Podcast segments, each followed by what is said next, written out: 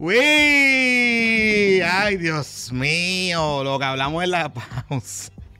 Tío, como la pausa estuvo cabrón, lo que hablamos eh, antes de llegar estuvo, estuvo cabrón, lo que hablamos en el Patreon está cabrón, pero tengo que decirte Ajá. que ya yo, yo creo que como desde agosto de este año, pero esencialmente la última semana, es que estoy sintiendo eh, que No, está- no, no, hay como unas cositas por ahí Sí, que veo están comiendo algo. como- veo como unos movimientos por ahí, Sí. como que, no sé, pero está bien. Anyway, eh. Ah, Siento que el fogón está creciendo. Siento Bueno, que la atención está virándose. Siento que la gente que quiere saber lo que está pasando está sintonizando. Y, ¿no? Siento que la gente está pegándose más Sí, sí. y nos están descubriendo más, Y obviamente. dices siempre, los años de elección nuestras Olimpiadas. o Nuestras Olimpiadas. Series, Lo que pasa es que nuestras Olimpiadas nosotros estamos preparándonos para enero. Claro, claro. Estas Olimpiadas empezaron en agosto, Empezaron sabes. Eso se ha convertido en un maratón. Así que ahora es cuestión de, mira, de seguir, seguir, poco a poco, poco a poco, galopando. Hola, bienvenidos, bienvenidos a esta edición de PPP Extra. Gracias, gracias por estar con nosotros una vez más. Eh, Luisito Marí, este que les habla Jonathan Lebron. También tenemos nuestras versiones de Pixar. ujú. Está nuestra versión de Pixar. El, el sobrinito, ¿cómo es que se llama el sobrinito de la... No sé, pero tengo que decir que quien hizo la versión, le Ajá. quiero dar las gracias porque me puso un montón de Un pelo. montón de pelo. Y la finastería funciona, pero no funciona así. O sea, No, no. una melena de Y a mí me pelo. puso una barba Yo cabrona tengo también. esa melena de pelo como desde, como desde octavo grado, noveno grado. Yo Pero tú, tú tuviste el pelo así. Yo tuve el pelo bastante, sí. eh. Es que Era ustedes, como- como un ustedes afro- los guayna- como eh, lo que pasa es que ustedes lo, pero de... lo que pasa es que ustedes los guaynabitos, todos tuvieron como una fase de, de surferita, de claro, surferito sí, yo y que y, y- a la V y se peinaban para el lado. Nunca me hice los tips. Los frosted tips. Los frosted eso tips. estuvo bastante de moda. Pero por- estuvo bastante de moda. Justin Y Timberlake. eso también Estuvo bastante Y en de tu época más porque tú eres de esa Sí, época, sí, pero sí, yo sí. yo no, Pero no, fíjate. frosted tip no. Bueno, bueno, Ajá. bueno, bueno. Jeje.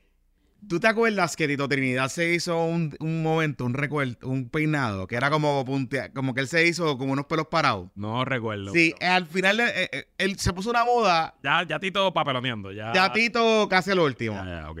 Que los hombres negros se estaban poniendo, se estaban alisando el pelo Ok. y, y tuiseando el pelo. Ok. Y se hacían como unos tips y pelos para arriba. Ok.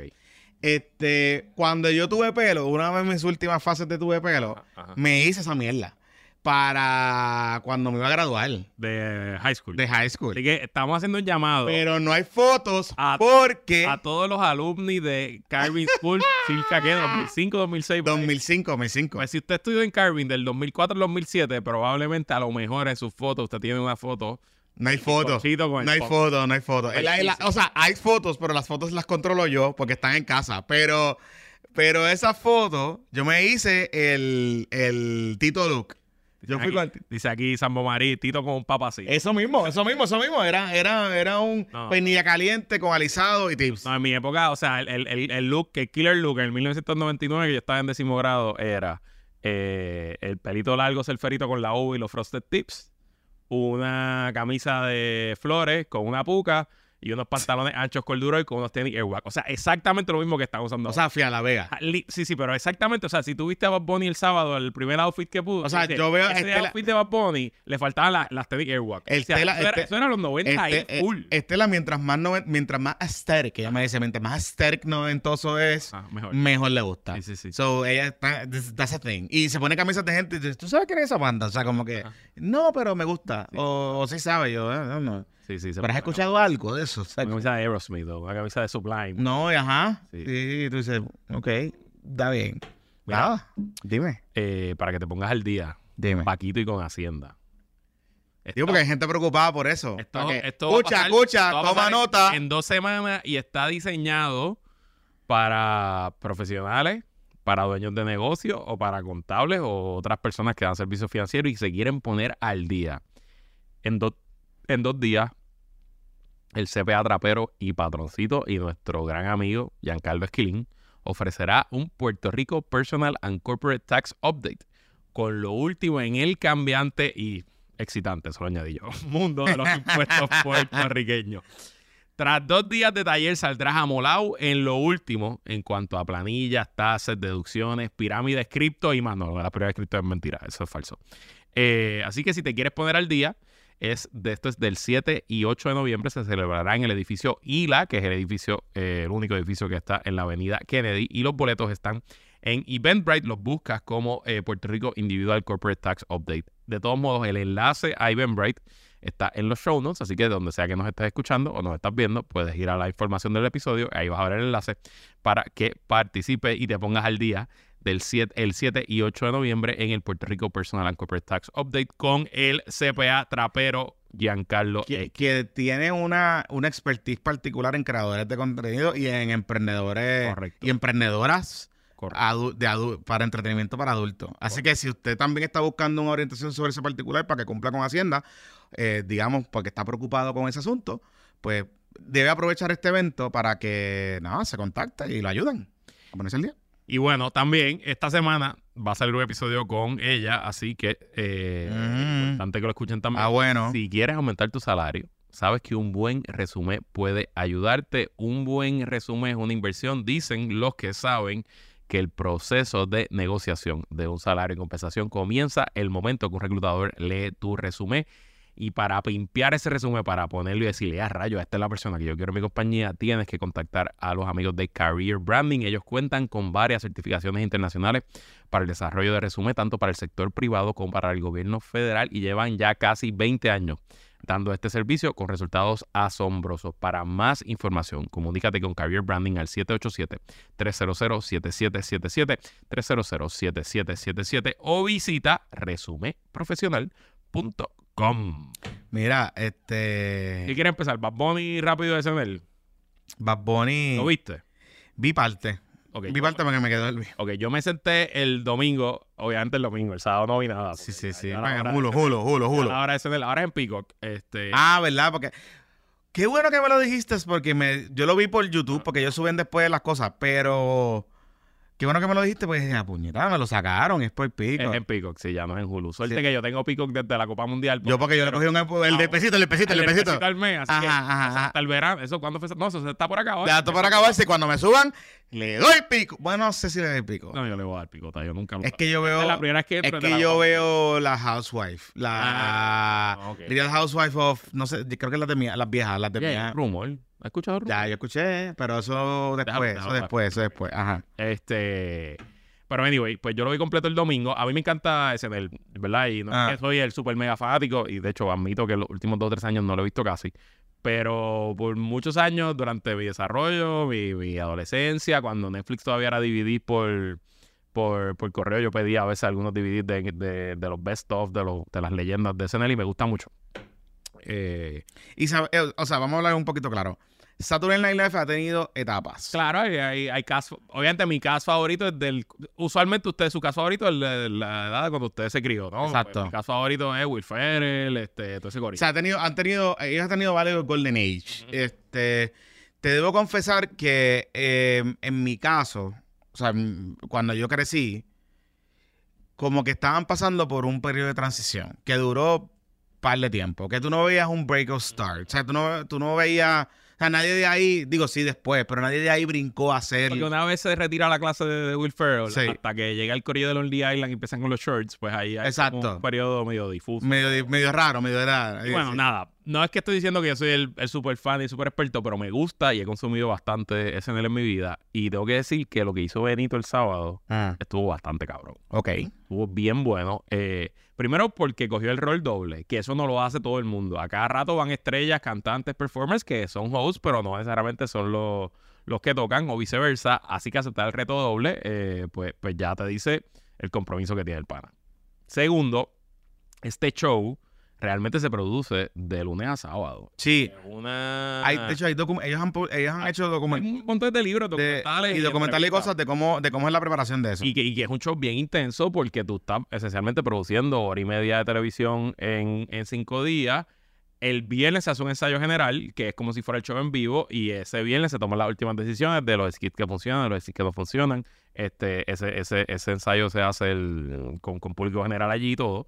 Entonces, pues, hago toda esta historia para que sepan que para que Benito metiera mano y lo hiciera, él tuvo que mudarse a la oficina de SNL todo el- toda la semana. Tienes que estar toda la semana. eso el commitment es duro. Y entonces, obviamente, acuérdate que hay cosas que son en vivo, hay cosas que son pregrabadas. Las cosas pregrabadas fueron las mejores que le quedaron. De hecho, el, el double, cuando se habla del double duty, lo difícil de double duty es que tú tienes que estar toda la semana esencialmente allá. Cuando tú cantas, Pues pero, eh, solamente llegas el, al ensayo general, que es jueves o viernes. Viernes, viernes. Y vas al ensayo general y ya, Y ya. se acabó. Y obviamente, pues, tu equipo llega y monta sonido y brega todo cosas, pero ya, pues, pues nada. Eh. Eh, eso es número uno. Lo hizo súper bien. Eh, no tuvo ningún problema con su inglés goleta porque funcionaba, era parte de, de la pil y hablando español, como que no quiere. Como que no quiere la cosa y todo el, el cast se, se adaptó a él, se adaptó a él y eso, eso es parte del- de, la magia de, de ese show, que el cast siempre se adapta al, al invitado o la invitada.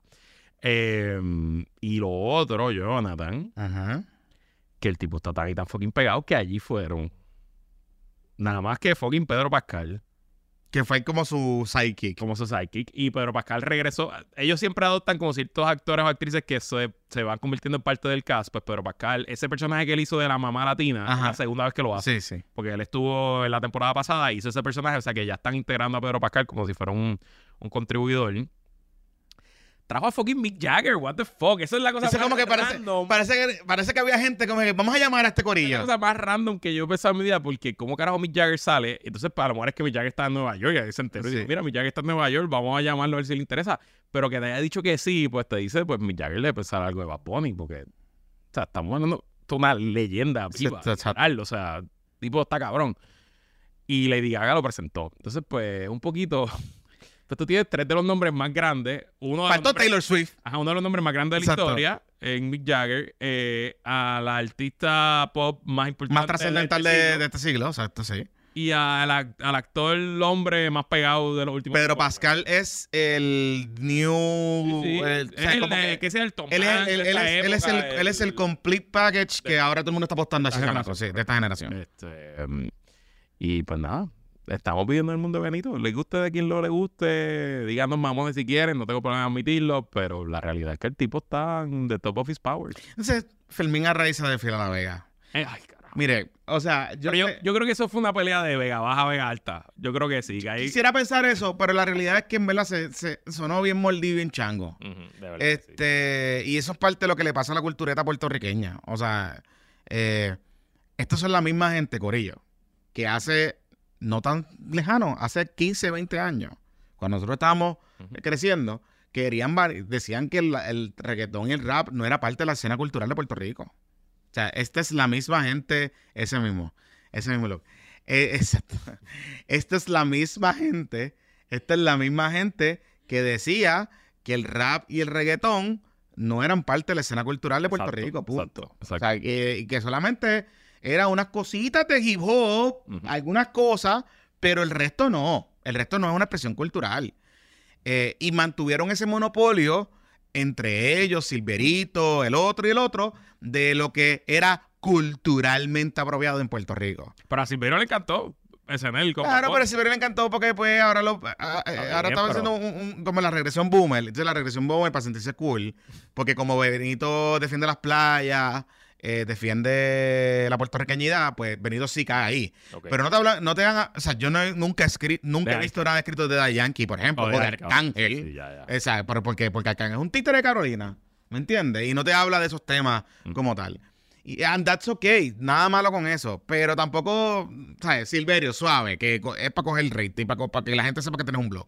Ya, te dimos la pauta. Ok. Este, la próxima te la cobramos en el Patreon y porque tenemos que pagarla Paquito. Ajá. Entonces, nada, la cosa es que, Clase cabrón. eh, bueno, la verdad. Ajá, ajá, dale, dale, La- dale. la- siga ahí, la- siga ahí. Nada, la cosa es que, honestamente, hay que verlo en su justa perspectiva. Y volvemos. Nada más por el hecho de que tú llevar allí a hablar del show de Raymond, del Club Sunshine, de Don Francisco, las referencias que hizo a lo de las monjas, eh, integrar el tema de, de- del lenguaje, las dificultades que tenía Benito al hablar inglés. Eso es importante. Eso es más trascendental que cualquier otra. Digo, mm, no, quizás no tan trascendente, más trascendental que Mick Jagger haya ido allí, pero es en el punto de vista, si tú lo analizas en, el- en lo frío, en lo, en lo- en lo culturalmente importante, que un artista del calibre de Benito está haciendo las cosas como él quiere hacerlas. ¿verdad? Y la promo esa, que yo sé que algunos estadistas se eh, molestaron, porque él hace como que este gimmick con esta, con esta actriz del cast de, de Sanel, eh, que es como simulando el tema este, la gringa que viene a Puerto Rico, y yo, vamos para Puerto Rico. Ajá, ajá. Y él le dice, no es Puerto Rico. Y, y entonces como que ya, y entonces al final él le dice, don't come. Dot com, no venga. Don't come. Y obviamente, pues la izquierda tuitera cogió eso y dijo que eso es ahí la lucha por las playas y la, la, la. Entonces el otro Es un chiste. es un chiste, Corillo. El writer's room. Es, es- o sea, Corillo, esto es un chiste. Es- esto es un chiste. No le den mucho color. Eh, eh, Es, it's okay. It's okay. Pero nada, Así que nada. seguimos orgullosos de ti, Benito. Están peleando, pa- digo, en verdad ya Twitter está peleando por otra cosa. Entonces, la segunda noticia más trascendental de Ajá. la semana. ¿Tú te comerías carne mechada de... de... ¿De cáscara de guineo? de cáscara de guineo? Sí, sí. Yo la, actually, después de la pelea, Sí, yo la probaría. Yo no- a mí me encanta. Yo pruebo todo. Yo jamás. Yo como, yo como vegano y esa mierda. Y la comida vegana es sabrosa. Sí, sí, la saben. No Sí, sí, sí, sí, sí, sí. Había un sitio aquí en, en Santurce se llama Body Vegan. Ajá. Bien bueno. Se mudaron para Guaynabo. Bueno, bueno, Fuck Guaynabo. know your people, papá. Está bien, pero Know fuck Guaynabo. Fuck Guaynabo. Anyway, pero es bueno. Este, pero sí. Los gatos Yo son- yo Los gatos son los gatos. yo, yo preferiría, no digas eso porque te meten una demanda. Mm. Acuérdate que eso es parte de, de las demandas por ahí. Mm. Oye, tenemos que qué ha pasado con eso. Hay que buscar. Hay que está. buscar. Mira, eh, eso nos lleva al próximo tema. Ajá. La guerra en el PPD. Ajá. Zaragoza se tiró Se tiró. y le dijo, mamá, mamá es un bicho, Zaragoza yo se voy. tiró y eh, compró el, la portada del vocero. Compró vocero, compró billboards. Tiene el billboard de los caros. Tiene, los, tiene aquí, el, el- cuando uno viene al, al túnel Minilla, que te queda el de la izquierda, que es gigante. Ujú. Lo tiene hoy. Eso vale como. Eso está como a 2.200 a la semana. Este. Y tiene anuncios de radio también. Así que no sé. Hizo, hizo el empuje. El. Eh, pues hizo el anuncio. no sé, no tengo mucho más que, que añadir. ¿Tú sabes que me llama la Un atención? poco, ¿verdad? Le está forzando la mano diciendo los que quieren que no haya primaria en el PPD, pues ya, aquí estoy yo. Así que primaria va a haber. Me, me llama la atención porque él dice algo. Yo le entrevisté el lunes, en en el día de su lanzamiento. Ajá. Y yo no sé por qué nadie le había hecho esta pregunta, pero está bien. Yo le pregunté que la encuesta que él pagó, que le ha dicho que le costó 30 mil pesos. Que si él había encuestado a Jennifer González. Ok. O sea, si él se había encuestado, porque él dice que él, en el head to head de su encuesta, que él le gana a Pedro Pierluisi. Ok. Y él, ese siempre ha sido su, su gimmick. Y yo le digo, a- le digo mismo, me digo a mismo. Y le pregunto, mire, pero usted encuestó en el head to head a Jennifer González. Y me dice que no. Que él no incluye a Jennifer González porque Jennifer González cuando él hizo su encuesta, Jennifer González estaba en el pajareo. Que no iba a aspirar. Ok. Está bien. Eso es una decisión legítima, porque acuérdate que el problema con los cuestionarios, y de hecho vamos a hablar bastante de encuestas hoy, eh, y tenemos a la editora jefe de Noticel ya mismo, eh, que Mm. nos va a hablar un poquito de esa encuesta. Pero uno de los asuntos con los cuestionarios es que mientras más extensos, primero más corto. Más cuesta, más cuesta, más cuesta. Y segundo, menos gente te contesta. Porque no es lo mismo yo decirte, Jonathan, te voy a hacer cinco preguntas, que yo decirte, Jonathan, te voy a hacer 25 preguntas. A la que tú tengas indicio que esto va a durar media hora, te vas a ir para el carajo, ¿no? Ujú. Es un poco. O sea, tiene lógica que él, además, una encuesta a estas alturas, a un año de las elecciones, la encuesta de quién va a ganar las elecciones no está importante. Que realmente es un. Está, eh, eh, hay- falta demasiado tiempo, faltan demasiadas cosas que pueden pasar y después es un good to have, obviamente, tener algo de data es mejor que no tener data, pero no significa absolutamente nada, ¿no? Así que yo me imagino que le hizo una encuesta más de mensajes, de cómo está él en la base popular, quiénes pudieran ser sus, po- sus potenciales rivales en el PPD, eh, cómo él le va contra sus potenciales, qué temas la gente lo asocia a él, cuáles son sus negativos, por dónde va el asunto. Y honestamente, yo pues no sé quién le hizo su encuesta, no, no sé qué dice los números, el precio me parece el precio adecuado. si Sí, yo pienso que eso es lo que cuesta, no, no, ¿verdad? Es de las baratas. Pero eso es lo que hemos hablado, que eso es lo que 30, cuesta. 40 mil dólares. Eh, pero a- a- más allá de eso, yo siento que él se está tirando porque puede y porque él tiene un convencimiento interno de que él es la mejor persona para ser gobernador de Puerto Rico ahora mismo y que él ya ha vivido una vida plena, una carrera exitosa, ha resultado ser buen senador y pues, ¿por qué no? Eh, al final del día, lo peor que le puede pasar es que pierda y regresa a su, a su vida normal. Él no necesita la política para vivir, por el contrario. Este, pudiera estar retirado tranquilo, viaja- viajando el mundo, corriendo caballo, no sé, lo que le diera la gana hacer, yo no sé si corre caballo. Este, y se decidió tirar, y creo que eso tiene, tiene su valor. Además, siento que para el PPD, aunque yo no creo que él va a ser el candidato, tener a Zaragoza en la primaria le eleva un poco la primaria. Creo que establece un, un tono.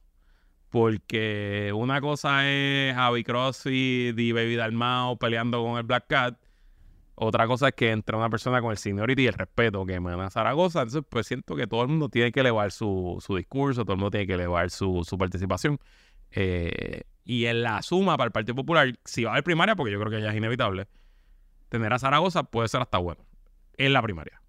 Sobre todo para el contraste con lo que va a ser o lo que ya es la primaria del PNP, que esencialmente es una guerra todos contra todos, cuchillo, levantamos, dormimos con el cuchillo bajo la almohada y con la pistola en, en, el, en, la, en la mesita de noche. Pero debe ser así. ¿Qué cosa? Debe ser así. O sea, yo. oh. Esta, esta pendeja de que vamos a hacer una, como Luis Villalba que está diciendo, vamos a hacer un consenso para que sea una primaria de tres personas. Fuck them. O sea, mala mía, hablando claro. ¿Cuál es el, cuál es el, cuál es el miedo? O sea, ¿cuál es el miedo del PPD de tener una primaria a cinco candidatos? Pues que se joda. Que se joda. Ya Charlie se huyó, ya Charlie no va. Pues quedan cuatro, pues, pues está bien. Pero ¿cuál es, la, ¿cuál es el... O sea, ¿por qué Luis Javier sigue insistiendo en dialogar? ¿Dialogar qué? ¿Qué hay que dialogar? Y ya él se reunió con todo el mundo. Por eso, Ya él se reunió con Jesús Manuel, ya se reunió con José Luis Dalmao, ya se reunió con Zaragoza, con Charlie, pues ¿qué más vamos a hablar? ¿qué, qué hay más? Eh, De nuevo, yo sigo, él sigue negociando, la negociación es para que él sea el candidato. Aparentemente. ¿A cuenta qué? Pero entonces lo que él dice, lo que él Tú lo entrevistaste. esta mañana me, y me dice, me dice, Ajá, ah, es que eh, yo soy abogado. ajá. Es que en una negociación tú no muestras todas tus cartas. Y entonces yo estoy aquí eh, promoviendo un diálogo para, para forcear una, una negociación. ¿Negociación de qué? Si él ya tiene una decisión casi tomada, según Digo, lo que tengo que entendido. ya la tomó. que, él, ya la que ya la tomó, que es lo que se está esperando el anuncio, pues si es así, si es así, pues lo que estamos hablando es que vamos a tener una primaria de cuatro. Mínimo. Bueno, Mínimo. no sé. Zaragoza está ahí. Y Jesús Manuel, diga lo que diga, evidentemente va a correr. Eso Manuel va a ir. O sea, no creo que eso. O sea, que por lo menos ya hay dos. Pues nos queda Charlie, que tú dices que se quitó, que yo tiendo a estar de acuerdo contigo. Charlie ya dijo que si hay primarias, que él no va. no va. ¿Verdad? Y no está haciendo absolutamente nada para buscar Nada. la candidatura, no se está reuniendo, no se está moviendo. Yo presumo que la única negociación que estaría buscando es Luis Javier, pensaría yo, que Charlie lo endose. Eh, eso es lo que eso es lo que yo presumo que pasaría. Pero adicional a eso, pues queda José Luis Dalmau. Y pues Luis Javier Hernández. Que él dice El que está- tiene Luis Javier Hernández es que él perdió ya. Porque José Luis Dalmau no tiene ese problema. Charlie Delgado no tiene ese problema. Entonces, ¿qué argumento Jesús va a Manuel tampoco lo tiene. Jesús Manuel obviamente no lo tiene. ¿Qué argumento va a hacer Luis Javier Hernández para decir Que tiene más que cogió más chavo que todo el mundo. Me- Eso fue lo que me dijo hoy. y perdiste? ¿Vas a coger más chavo que el gobernador? ¿Vas a coger más chavo que Jesús Manuel siendo presidente del partido? Que ya demostró que pudo levantar siendo presidente del partido, aunque no levantó para su candidatura. O sea, ¿dónde, ¿cuál es el argumento? Que un poquito el mismo problema que le pasa a Jennifer González. ¿Cuál es el argumento para tú convencer? Y ayer. Ok, voy a hacer un- una pausa aquí. Este, yo siempre digo que yo me escucho casi análisis político. Yo trato de no escucharlo porque en verdad lo que estoy... Trato de no Es escucharlo. una cosa que... No porque no lo respete, no, No, no, es porque no me quiero contaminar. Y nosotros hacemos un trabajo, o sea, ustedes piensan que nosotros nos sentamos aquí y como hacen algunos programas o como hace alguna gente, algunos analistas, que vamos del tema al día y vámonos por ahí para abajo. No, no, aquí nosotros discutimos los temas, hay una comunidad que nos ayuda. Y hacemos día. programas radio todos los días los dos. o sea, Exacto, que sí, no, no Pero yo intento no escuchar nada más para no contaminarme y para que los disparates que yo diga, pues por lo menos sean disparates originales, ¿no? ¿Verdad? Que no sean disparates. Pero en estos días he ido disciplinándome que si estoy cerca de un radio o tengo tiempo al mediodía, pongo la primera media hora de Dávila Colón. Porque la primera media hora de Dávila Colón es notivo. Es análisis sólido. y no es solo análisis sólido, es entender lo que está diciendo el PNP. Es el lo corazón. Que está pensando el PNP. el, lo que- el PNP, el, el meta- el PNP Metaverse está en la primera. Pues cerrando ese paréntesis, ayer decía Dávila Colón, le decía, Jennifer González, te voy a dar varios consejos. Primero, y esto es lo que más, lo que quiero resaltar. ¿Cuál es tu historia? ¿Qué tú le dices a los PNPs que los motive a salir a tumbar a su gobernador? Porque honestamente, aunque a ti te caiga mal el gobernador Perluisi, tú piensas que es un vago, tú puedes pensar que es un, que es un trambalán. Eso no quiere decir que no merezca ser candidato a la gobernación de nuevo por el PNP. O sea, al PNP promedio, y según la encuesta Noticel, tiene buena imagen. El 86% dicen que ha hecho buena labor, o labor, por lo menos una labor regular, contra el resto del país. Pues entonces, ¿qué puede decir Jennifer González para convencer a los PNP a levantarse ese domingo a votar en contra de su gobernador? Y un poco siento que Luis Javier, en menor grado, porque obviamente no puedo comparar la presidencia de Sumar Ortiz, que tiene un par de meses, con el presidente del partido y gobernador del, eh, del PNP, que ha sido pues candidato a la gobernación varias veces, comisionado de 108 años. No quiero comparar, pero a menor grado tiene el mismo problema agravado de que él acaba de perder una elección donde él dijo que si perdía no corría. Entonces, pues un poco es, eh, estaba rayando, yo no escuché la entrevista con esta mañana, leí los tweets eh, que subiste porque me los circularon en Pale Chats. Este, eh, pero un poco, pues, es, lo, que, lo que ha afectado, lo que ha caracterizado el discurso público de Luis Hernández desde que se tiró para la presidencia del PPD. Que te dice una cosa, pero su intención detrás de lo que te dice es obviamente otra. Entonces, cuando, igual que cuando no decía que no estaba detrás de Tatito en la pelea de Tatito con Jesús Manuel, cuando era obvio que estaba tirando la piedra escondiendo la mano, pues ahora también te dice, no, estoy buscando un consenso para que me haga primaria, pero es para que me nombren a mí. ¿Y a cuente qué? Así que usted decida, Luis Hernández, usted quiere tener una primaria, usted quiere que esto pase, pues tírese, si no hay problema, y vamos a las elecciones y que gane el que los populares quieran decidir votar, pero este doble discurso de soy el más pro consenso cuando el consenso es para mí, eh, no va a llegar para ningún lado. Decide ya, decide ya y tírase y para adelante. No pasa nada. Además, entre tanto tiroteo que haber en el PNP, el PPD necesita una primaria para salir en los medios, por lo menos, para cubrir algo, porque si no estaremos haciendo lo que querramos hacer, pero de aquí a junio no nos va a cubrir nada si la primaria del PNP está dando más contenido. ¿Qué dice el comité de futuro de esta primaria? Comité de Futuro tiene absolutamente nada que ver con esto. No, pero bueno, pero, o sea. ¿Qué digo yo? No, no, no, espérate un momento. Tú ya sabemos lo que tú dices, pero ¿qué dice? O sea, en estas conversaciones iniciales del Comité de Futuro, ¿qué dicen los. No, no, más allá de los candidatos, ¿qué dicen de los candidatos? confieso que no hemos hablado absolutamente nada. ¿Pero quieren primaria o no quieren una primaria de la gobernación? No, como que whatever. No, en general los populares quieren que dejen de pelear. Este, que se unan y trabajen y empiezan a, a, a presentar ideas y a subir el ánimo. Eh, entre, entre los mundos. En, en la comidilla popular, más mm. allá, más allá. O sea, en diálogo popular. En, diálogo popular, en mi, en mi chat de WhatsApp, en mi mm. amistad, la gente que me para, la gente que escucha los otros programas, que me escribe, que me manda días por Twitter. Eh, Jesús Manuel ha, se ha ganado el favor de mucha gente. Eh, gente que estaba escéptica hoy lo ven un poquito mejor. Hay otros que me dicen que tienen ciertos problemas y te dicen cuáles son los problemas pero yo no veo un universo donde Luis Javier esté más fuerte que del día después de que perdió la primaria interna. La gente que me ha dado quejas del Black Cat dentro del mundo popular, aunque puedo entender las quejas que pueden tener, las preocupaciones que pueden tener, donde hay espacio para mejorar del presidente Jesús Manuel Ortiz, me da como un, como, como un saborcito de un poco de clasismo. De, de, que, de que tiene que... o sea, como si si hay un markup de lo que debe ser. Puede haber algo ahí. de lo que debe representar el. el puede haber algo ahí, pero Luis Javier representa eso. No, no digo, o sea, no me hablan de Luis Javier, Arol, pero es como que. O sea, me da ese, ese saborcito que lo puedo entender, porque, digamos, hay algunas cosas que quitando eso, poniéndose a un lado, tú representas un partido, o sea, tampoco es que, yo decía un poco de chiste, entre chiste y chiste, que el jingle de Jesús Manuel tenía que ser trap y, y, perreo se poca luz. Claro, sí, pero no es que sea eso la campaña. Hay un argumento y es quizás lo que Jesús Manuel ha tratado de combatir toda su carrera política. Es que si tú tienes Jordans, si te pones Jordans, si te pones gorra, si te pones y eres trigueñito, hay una percepción creada generalizada en Puerto Rico de que eres un títere. Y esa es la realidad. Y que a veces, por más estudios que tú tengas, por más certificación y licencia, o por más que tú hayas demostrado que tú puedes trascender eso, pues caes en el estereotipo de Cox Salomón. ¿Verdad? De que eres un eh, negrito de colegio, como me dijeron a mí en un momento dado, ¿verdad? Y lo digo no de changuito, porque no, no es por eso, pero que también hay que tener un poco de cuidado porque al final del día esos, esos estereotipos y caricaturas son las que evitan que personas como Jesús Manuel, llámese X o Y o lo que sea, deciden aspirar. Es lo mismo que hablábamos de las mujeres, es lo mismo que hablábamos de, ¿verdad? Que son personas que quisieran ver, que, que nosotros quisiéramos ver, que quizás son hasta, inclusive hasta más representativas del país, de la realidad del país. Que decir, no me voy a tirar porque pues voy a tener que bregar con XYZ, voy a tener que exponer a mi familia a una serie de cosas.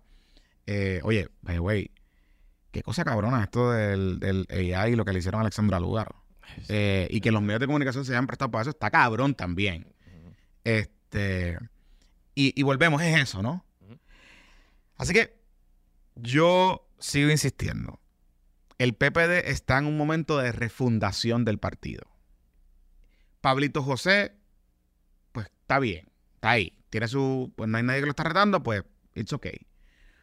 Pero desde el punto de vista de tú venderle algo distinto al partido y comprar tiempo para tú hacer una plataforma nueva, que el Comité de Futuro rinda su informe, todo ese tipo de cosas, tú necesitas poderle comunicar al país y de darle algo a los medios que el PPD es distinto y que el PPD está apostando a algo distinto. No caer en el cliché de sangre nueva ni nada de esas cosas, algo distinto. Algo distinto, a mí me da la impresión que es Jesús Manuel Ortiz. Y te lo digo bien honestamente. Y le hemos dicho aquí las razones por qué. Viene de escuela pública, este, de abajo, tiene una historia que me parece que puede resonar con muchas más personas que lo que han sido históricamente los candidatos a la gobernación del Partido Popular Democrático. Porque inclusive Charlie Delgado Altieri, que era eh, alcalde de Isabela, Charlie Delgado es clase media alta, un comerciante. O sea, como que Charlie Delgado Altieri tú lo ves y de hecho esos eran los atributos que te decían que era muy guapo, que era un señor may- que era un señor que se vestía bien. Charlie Delgado tenía en any given moment mil, dos mil pesos en ropa encima. O sea, y está bien, pero eso no es el país. Y si lo que hemos aprendido en la encuesta Noticel es que el país no va por ahí. El país está buscando otra cosa. Y me da la impresión que Jesús Manuel puede traer eso a la mesa en un momento que el partido no tiene nada. No está muerto, pero el partido no tiene nada. Así que, ojo, ojo. Eh, y si no, pues que se tire y ya, es primaria y no También. pasa nada. También. Y no pasa nada. Y nos vamos a la calle a ver, a hablar de las cosas. Mira, eh, hablando de la encuesta de Noticiel, para ir con Denise. Ayer lunes fue el último día de la encuesta. El head to head, head El to head. head to head. Vimos ya el tan esperado numerito entre Pedro Pierluisi versus Jennifer González. Y chan, chan, chan. Pedro Pierluisi está ganándole a Jennifer González 50.4% a 42.4%. Con un 4.2% de indeciso y un 3.1% de los PNP. Estos son los que contestaron la encuesta diciendo que eran PNP y que van a votar en la primaria, eh, diciendo que no votarían por ninguno. Así que Pierluisi arriba por 8 puntos. ¿Qué te parece? De esa de los ocho puntos. Ok, el margen de error de esta encuesta es 5%, ¿verdad? 5 Y eh, debe ser mayor en mayor la en- submuestra. en la eh, cuando en la, en, la, en la submuestra, debe estar como en 7%. Ujú. Eh, si eso se le añade los indecisos, los que dicen que no van a votar o que no están seguros, aún así, asumiendo que Jennifer coja a toda esa gente. Jennifer perdería la elección. correcto. Tight, pero la perdería. Correcto. Eh, el que se creyó el cuento del 70-30 que la campaña de Jennifer González puso allá afuera a correr en algún momento dado. Pues, mano, o sea, eh, pues, usted no tiene, usted no puede tener un micrófono de frente. Yo creo que ese que, quien que se creó el cuento, quien se comió el cuento primero fueron, fue la propia Jennifer. Bueno, porque la encuesta del nuevo día decía, sugería algo en esa dirección. Por eso. Este, así que, ¿verdad? Por ahí es eso. Ahora, yo te voy a decir algo. Lo más que me llama la atención de la encuesta, de ese resultado, olvídate del head to head. Nosotros siempre hemos dicho aquí que, encue- que, que la, la primaria, o sea, por razones obvias, la primaria entre Jennifer González y Pedro Pierluisi iba a ser cerrada. Iba a ser cerrada. Veníamos anticipando aquí que Pedro Pierluisi estaba dando indicios de que se estaba cogiendo esto en serio, de que esto no era un tema que quería correr sus campañas como los errores que había cometido en el pasado en otras primarias, que su equipo de trabajo estaba, se veía por lo menos en campañeo mode, que estaban metiendo caña cuando llegó Edwin Mundo. Se ve algo medio organizado. O sea, no, no. No, no, no es una campaña que está cerrando a la, No, los viernes al mediodía. Y están diciendo 5 millones de pesos, si los cojo, los voy a gastar completo. Me, me- voy a partir. me voy a quedar sin un peso. Las van, o sea, eso- voy a partir. Ajá. este, entonces, lo que sí me llama la atención es, uno, el PNP ve cuchillera a Jennifer González. Eso te iba a decir. Además del resultado de. El mal resultado para, para la comisionada que está perdiendo, es que cuando le preguntan a los PNP su opinión, le hacen como que varios atributos, ¿verdad? Si usted considera a ambos, al gobernador inteligente, experimentado, etcétera, y atributos negativos, arrogante, insensible, autoritario, eh, el gobernador sale bastante inteligente de los PNP, 92% dicen que es inteligente, experimentado 84%, honesto 91%, en una elección donde la corrupción es el tema más importante, que los PNP piensen que el gobernador es honesto 91%, pues es un buen número para el gobernador. Y trabajador, 82%. ok, está bien. Pues qué bueno, gobernador. No, no, no te compres la teoría de que se va para fajarlo. Es que él se va para fajarlo, pero pues la gente no lo sabe. Eh, a su vez, los negativos del gobernador es que el 48% lo ven arrogante. Lo ve Guaynabito. Eso es Guaynabito. El Guaynabism. 47% entiende que es autoritario. No sé por qué carajo. Y un 27% dijo que es corrupto y también dijo que es débil. 27. Ok, pero... Esto es de los PNP, esto es de los PNP. Pero, pero, pero, Luisito, o sea, que alguien... O sea, que Pipo que se pare y dice, estoy molesto. ¿En serio tú lo ves autoritario? O sea, a la verdad que... Pero nada, está bien. Entonces, los positivos de la comisionada, solamente hay uno que pasa el 90%. Pierluisi pasa el 90% inteligente y honesto. En la comisionada solamente perseverante pasa 90, 91%. Los PNP piensan que es perseverante. 68% que es inteligente, 68% que es carismática, 65% que es trabajadora. Entonces, esos, pos- esos positivos son más bajitos que los positivos de- del gobernador. Pero los negativos me sorprendieron. 78% de los PNP piensan que es autoritaria Ok. y 67% piensan que es cuchillera desleal. Bueno, porque acuérdate que si tú empiezas la campaña diciendo que vamos por el mal camino, Cuchillera y desleal. está duro. Ese número me llamó la... Pero el número que yo, si estoy en Team Jago, me preocuparía más todavía, Ok, es cuando le hacen una pregunta a los PNP, a los que se identifican como PNP, y le preguntan que entre el gobernador Pierluisi y Jennifer González, ¿quién ha hecho más por la estadidad? Ajá. Y la inmensa mayoría de los No PNPs ese número aquí. dice que Pedro Pierluisi desde San Juan. Bueno, Mira, mira. Sí, El 66% de los PNP dicen que Pedro Pelizo ha hecho mucho o bastante por la estadía. exacto. 31% dicen que no sabe y solamente, un- solamente 2% dicen poco o nada por la estadía. Exacto. O sea que solamente 2% del PNP dice que Pelizo no ha hecho nada por la estadía. Ujú, Diego, este número es devastador. Sí. 28% de los PNP dicen que no ha hecho nada por la estadidad. Uno dice que poco, o sea que 29% poco o nada. 31% dice que no sabe. Y solamente el 40% dice que mucho o bastante. Creo que tiene que ver algo con, y, y lo, lo vi un poco, David Colón iba por esa línea. ¿Ok? Creo que tiene que ver algo con que Jennifer se ha concentrado en los anuncios estos de los fondos, fondos, fondos, fondos, fondos, ¿Ok? y ha perdido de perspectiva que el PNP, su base, o sea, el PNP, su diseño, ¿verdad? Ideológico, es la definición de la estadidad. Punto. No es conseguir chavos federales. Conseguir fonditos federales está bueno, pero, pero el, core no es mendigar. Y recuerden que hay una teoría que esto lo estuvo empujando Carlos Romero Barceló y Pedro Rosselló en su momento dado, que tú pedir chavos federales aleja la estadidad, porque crea dependencia y crea el, discurso de que el gobierno de Puerto Rico lo que vas a Washington a pedir. Y hay ciertos highliners estadistas en el PNP que piensan así. Ahora,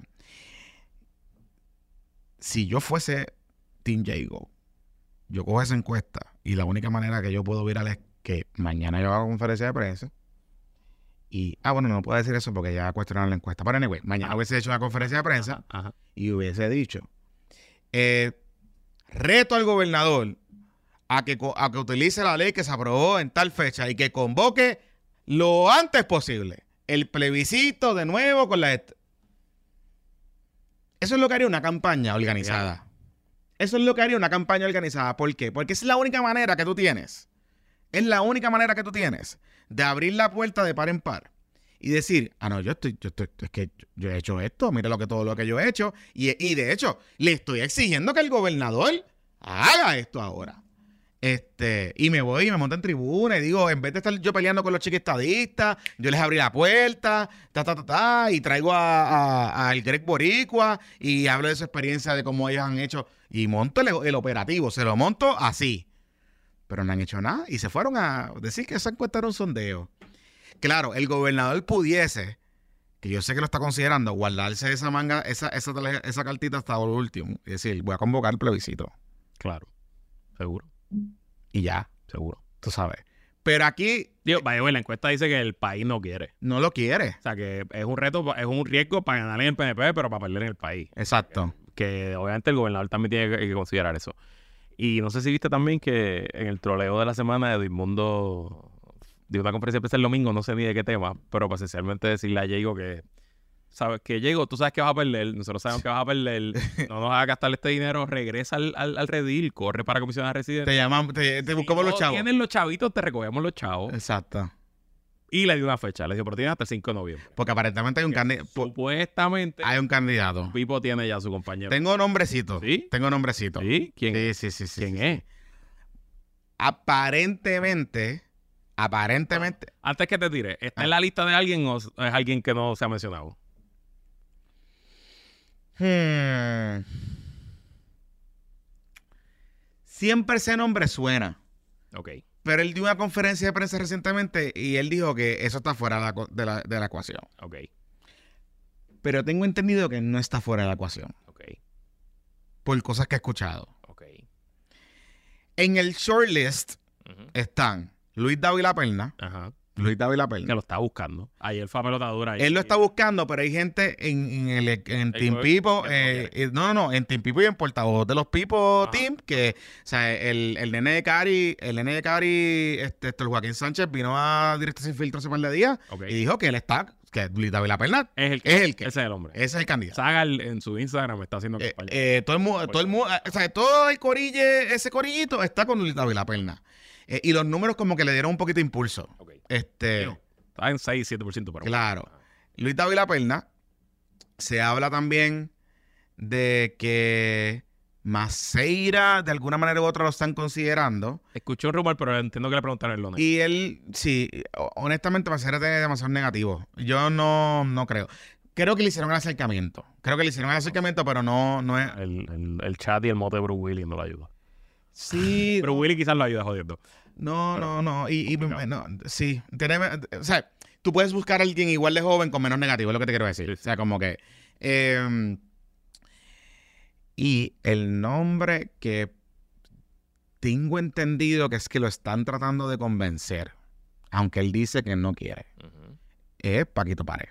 Sí. Él dio una conferencia de prensa hace, como una semana cuando anunció lo de la- los emprendedores de contenido para adultos. Para barrir el. Ah, eso que. Eh, barrir el piso con Diego. Esa fue otra. No, no, no, pero en, en la, en la otra conferencia, él lo sacaron para barrer el piso con. Ajá, ajá, Pero él da- en la conferencia de prensa de, de las cartitas de OnlyFans, ujú. él le hace la pregunta de la aspiración y él dice que no, que eso está fuera de la mesa, que él no va a aspirar y que para el carajo. Eh, yo lo que tengo entendido es que por ahí parece que en Team Pipo hay gente que quiere tratarlo de convencer. Yo no sé si él quiere y si tomamos como cierto lo que él ha dicho, él ha sido consistente en esto. Él no, no le interesa aspirar. Pero aparentemente hay gente dentro de Team Pipo que estaría de eso. Eh, William Villafañe está esperando quién es el candidato. Ya. ¿Por qué? Porque claro, la apuesta es que si a William Villafañe no lo escoge el grupito, pero si de momento es un candidato demasiado fuerte, pues William va a decir, yo no me voy a tirar. Huevo para el Senado. Seguro. Así que todo está igual de confuso que como estaba antes de la encuesta. Digo, aquí el gran misterio es quién es el candidato o candidata que va, supuestamente va a acompañar a Jennifer González, porque no, Ellos dicen que tienen uno también. pero es que eso no hace ningún... O sea, cualquiera de los nombres que pueda hacer, cualquiera de los nombres que, que pueda hacer, no le añade a la, no le añade a, a la, a la comisión. O sea, tiene que ser un nombre grande. O sea, ¿quién queda en el banco de talento? A menos que sea Ricky Rosselló. Ricky Rosselló no va a salir. El de Diego no. Puede ser el de Pierluisi, pero el de Diego no va a salir. Por eso te digo. Antes de, eh, de irnos a la pausa, este... Tengo un poquito de Alianza News. ¿Ah, sí? Sí, sí, sí, sí, sí, sí. Ah, tú me dijiste. La CIA Washington de la Alianza. Lo voy a dejar para el bizcochito Ok. porque pues tengo el shortlist. Ah, hay CIA. shortlist, no está decidido. Hay un shortlist. Pero va a ser en Alianza. Juan Va- Dalmau con. Va a ser en alianza, pero hay un común shortlist. Sí. Sí, sí, sí, sí. sí. Ya Ah. un nombre. Yo tengo dos nombres. Ok. Y hay un tercer nombre que mm, aparentemente está en la lista cortita. Ok. Lo que sí les puedo asegurar es que parece que no están haciendo caso de lo que nosotros dijimos el domingo. Sí, está sí, sí. sí. tirándole a a Alexandra Lugaro hasta con los tenis. No sé si es que están tirando a Alexander Lugaro hasta por los tenis para Washington, pero sí que, Vuelve. que el tema de el tema de que el tema el tema de la alianza de la alianza sin alguien rockstar eh, de esto. Y digo, nosotros O sea, imagínate Bad Bunny en SNL sin Mick Jagger. claro, Lo mismo. claro, pero nosotros, pero fíjate, nosotros aquí nosotros se lo decimos sin regañar. Claro, sí. Esto no es regaño libre. Aquí, No, regaño libre, no. eh, aquí hablamos y aquí no estamos mordidos porque nos sacaron del partido ni de esas cosas. Estamos mordidos contigo, pero, pero pues, porque dicen que tú dijiste cosas y de momento el domingo saliste a una conferencia de prensa y que cómo puede ser, que no puedes criticar. Yo no sé, parece que descubrieron que tú eres popular. Yo creo que están en esa misma dinámica de que descubrieron que es popular. Que eres popular, no sé. Y descubrieron que no soy objetivo. Ajá. Y que tengo creencia y militancia. Oh, well. Pero eso es lo importante de todo esto. eh, y que creo que la gente que nos escucha hace tiempo y los nuevos que nos están escuchando, si no lo saben, pues se los decimos. Es que, a diferencia de otros espacios, incluye, póngale el sello que usted le quiera poner. Aquí, ni hablamos de gente, ni estamos empujando agenda de clientes sin decir que tenemos el cliente, este, ni estamos tampoco detrás de cosas, ni de ideas o tratar de utilizar los espacios para promover y empujar ciertas ideas preconcebidas de lo que deben ser los partidos políticos, etcétera, o ni somos asesores of the record de ciertos candidatos políticos en distintos partidos, porque en distintos partidos pasa esto, por eso vamos a los medios y no hacemos disclosure de que hemos aconsejado a esos candidatos o candidatas en el pasado. Nosotros apostamos siempre a la transparencia.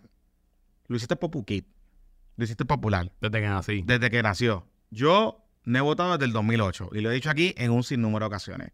Muy probablemente con el nacimiento de mi hijo estoy reconsiderando esa postura de votar. Y nosotros, de hecho, siempre como Un voto más para Proyecto Dignidad. no, no. No, no, no. Y, y- y- y como nosotros siempre hacemos aquí en este, como parte de nuestras Olimpiadas de las elecciones que siempre hacemos, siempre nosotros hacemos un cuadrito. Hacemos un, de hecho, nosotros hacemos un sobre, se hace de nuestra papeleta ideal. Este, y con total transparencia. Aquí no es, aquí no estamos. Pero nada, ¿estás molesto contigo? Eh, pues nada, que se desmolesten. Un saludito. Te regañaron. Pero pues, Que no lo escuché, en verdad, como dije, yo no escucho nada. Y me dicen que fue en el minuto 50. Llegar al minuto 50 de podcast está difícil. Suave. Bueno, vamos a la pausa. Y cuando regresemos, conversamos con la editora en jefa de Noticel. Eh, ¿Tienes problemas de movilidad en tu hogar? Pues sabes que por ahí está la silla elevadora. Con la silla elevadora tienes una solución que podrá resolver la gran mayoría de los problemas de accesibilidad que enfrentas en tu propiedad o la propiedad de un familiar o ser querido. Eso incluye problemas bajando y subiendo a la segunda planta de la propiedad. Para personas con discapacidad, recién operados y de cuidado especial, reduce el peligro de caídas y accidentes con la seguridad que tus familiares necesitan y tiene capacidad de carga de hasta 600 libras, o sea que hasta puedes usar esa silla elevadora para subir compras pequeñas o cualquier otra cosa que necesites llevar al segundo piso, como esas casas que tienen el Londres en el primer piso y los cuartos del segundo piso. no, sí, sí, Es sí. horrible eso, estar subiendo Está la fuerte, ropa. ¿verdad? Está La la ropa ropa. limpia, bajarla sucia y subirla limpia. Está fuerte, está fuerte. Y obviamente, en tiempos de Luma, importante saber que el equipo de la silla elevadora opera con baterías que permite usar el, eh, el producto aunque no tengas luz por dos semanas. Comunícate con los, los amigos de elevadorespr.com by IES Elevator y pregunta por la oferta de cero pronto y cero, inter- y 0% de interés por 24 meses en la compra de tu silla elevadora. Eh, los amigos de Elevadores PR te hacen una cotización completamente gratis. Comunícate con hoy al 787-908-3462, 908-3462 o envía un mensaje a Eduardo Castillo para más información. Eh, y permite a Elevadores PR buscarte soluciones a tus problemas de movilidad. Y bueno, están aumentando las quiebras personales, las quiebras de negocios, se acabaron los chavos de la pandemia y si estás pasando por un momento complicado, existe una ley que te protege de cobradores y que te incluso te pudiera ayudar a, a proteger tu propiedad, que es la Ley Federal de Quiebras. La oficina del licenciado Edgardo Mangual González está orientando por teléfono de forma gratis y confidencial sobre la protección de la ley de quiebra llamando al 787-753-0055, 753-0055. La ley de quiebras es la única ley que obliga a los acreedores a detener las llamadas de cobradores, detener embargos y reposiciones de autos, reorganizar deudas y salvar propiedades. Llama al licenciado Edgardo Mangual 753-0055, 753-0055, 753 0055. Ahora, de regreso, apuestos para el programa. Bueno, la noticia de la semana. Aquí está la culpable. La culpable. La La, noticia. culpable. La, noticia de la semana. La, que decidió y y, prendió tira- esto en fuego. Y prender particularmente el PNP en fuego. Porque, Sobre todo. porque pues la, la pava. No, la Ustedes allí en el Partido Popular Democrático, eso como que pueden no sé. Este, ahora mismo usted está viendo tres personas, tres cajas. Está viendo a Luisito y, Salud. y su cabeza, a Jonathan y su calva, y a Denis Pérez. ¿Y qué vas a decirle, Denise? Bueno, la Ah, persona ok. guapa que tenemos ahora mismo, Ah, ahora mismo aquí, porque bueno, sí. bueno, gracias. Eh, Denise es la bello, pero gracias. Sí, eh, Denise usted la ve por pelotadura. Denise Pérez. Eh, Denis Pérez, usted la ve por pelotadura, este, Maggi, que hace unas cosas por la mañana en video también, una entrevista de lo más chévere. Eh, también eh, tiene un producto de video por la mañana en Noticel y también es la editora en jefe de Noticel. La jefa. Así que la jefa, allí que Manda. es la que manda. La Y- que dijo, pon esa encuesta así, así, este número aquí, este número aquí. no, No. no digas esas cosas porque... eh, No, no digas esas cosas porque, tú sabes, cogen el clip, después lo cogen de mala manera y, y, no- y nos pasan por la piedra. Denis, gracias por, por aceptar y estar con nosotros en el episodio. Em, Claro que sí, nosotros. Y con veo- la publicación que habías hecho, que habían hecho de noticiero hasta el viernes pasado. ¿verdad? Eh, que fue la última vez que nosotros grabamos, habíamos hecho más o menos un post-mortem de los datos que nos habían dado la encuesta y habíamos hablado particularmente de los temas de la valoración, de los, ¿verdad? cuáles son los temas más importantes para el país, eh, cómo se ven los candidatos, etcétera. Pero el lunes es que sale el head to head, que es, digamos, yo creo que lo, lo que más lo que todo el mundo está esperando, como la comisionada residente Jennifer González y el gobernador Pierluisi eh, se medían entre ellos, ¿no? El, el resultado. Y pues el resultado, pues, llamó la atención, sorprendió a mucha gente, eh, a otros no tanto, eh, y a otros pues los cogió un poquito quizás desmovilizados. eh, un poco entrar por lo básico, esta, eh, esta empresa, ¿cómo, cómo ustedes deciden, seleccionan a, esta empresa para, para hacer una encuesta eh, para Noticias? Mira, este Jonathan y Luis, gracias por la, por la invitación. Eh, Atlas Intel es una, es una compañía de mucho prestigio internacional, mucho, mucha eh, bagaje en Europa, en Estados Unidos, en elecciones presidenciales, en primarias, en Sudamérica.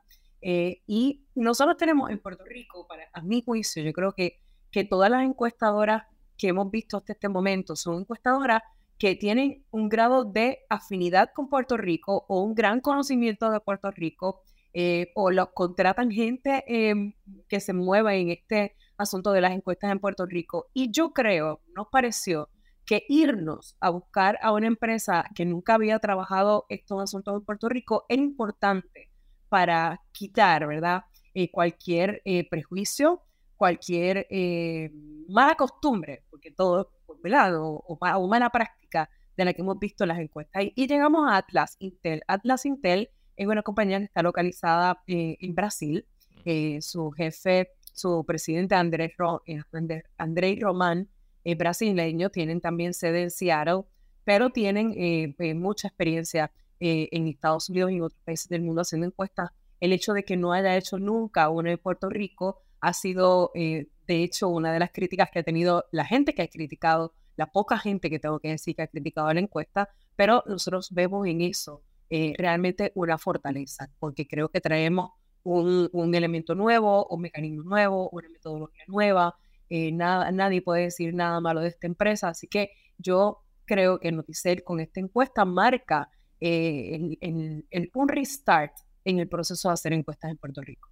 Ah, Y sin duda, uno de los problemas que plagan la política puertorriqueña es la falta de datos. Y excepto, ¿verdad? Por la encuesta del Nuevo Día, que no se publica regularmente, hay años que no se publican, años que se publican cuatro veces, pues realmente no hay, no hay mucho récord público y no, no, el análisis en general en Puerto Rico es de mm, sentimientos, percepciones, ¿no? Y, y, y, y no, y no- no- nos hace falta este tipo de información, así que te agradezco a ti y obviamente a Noticel por, por hacerlo.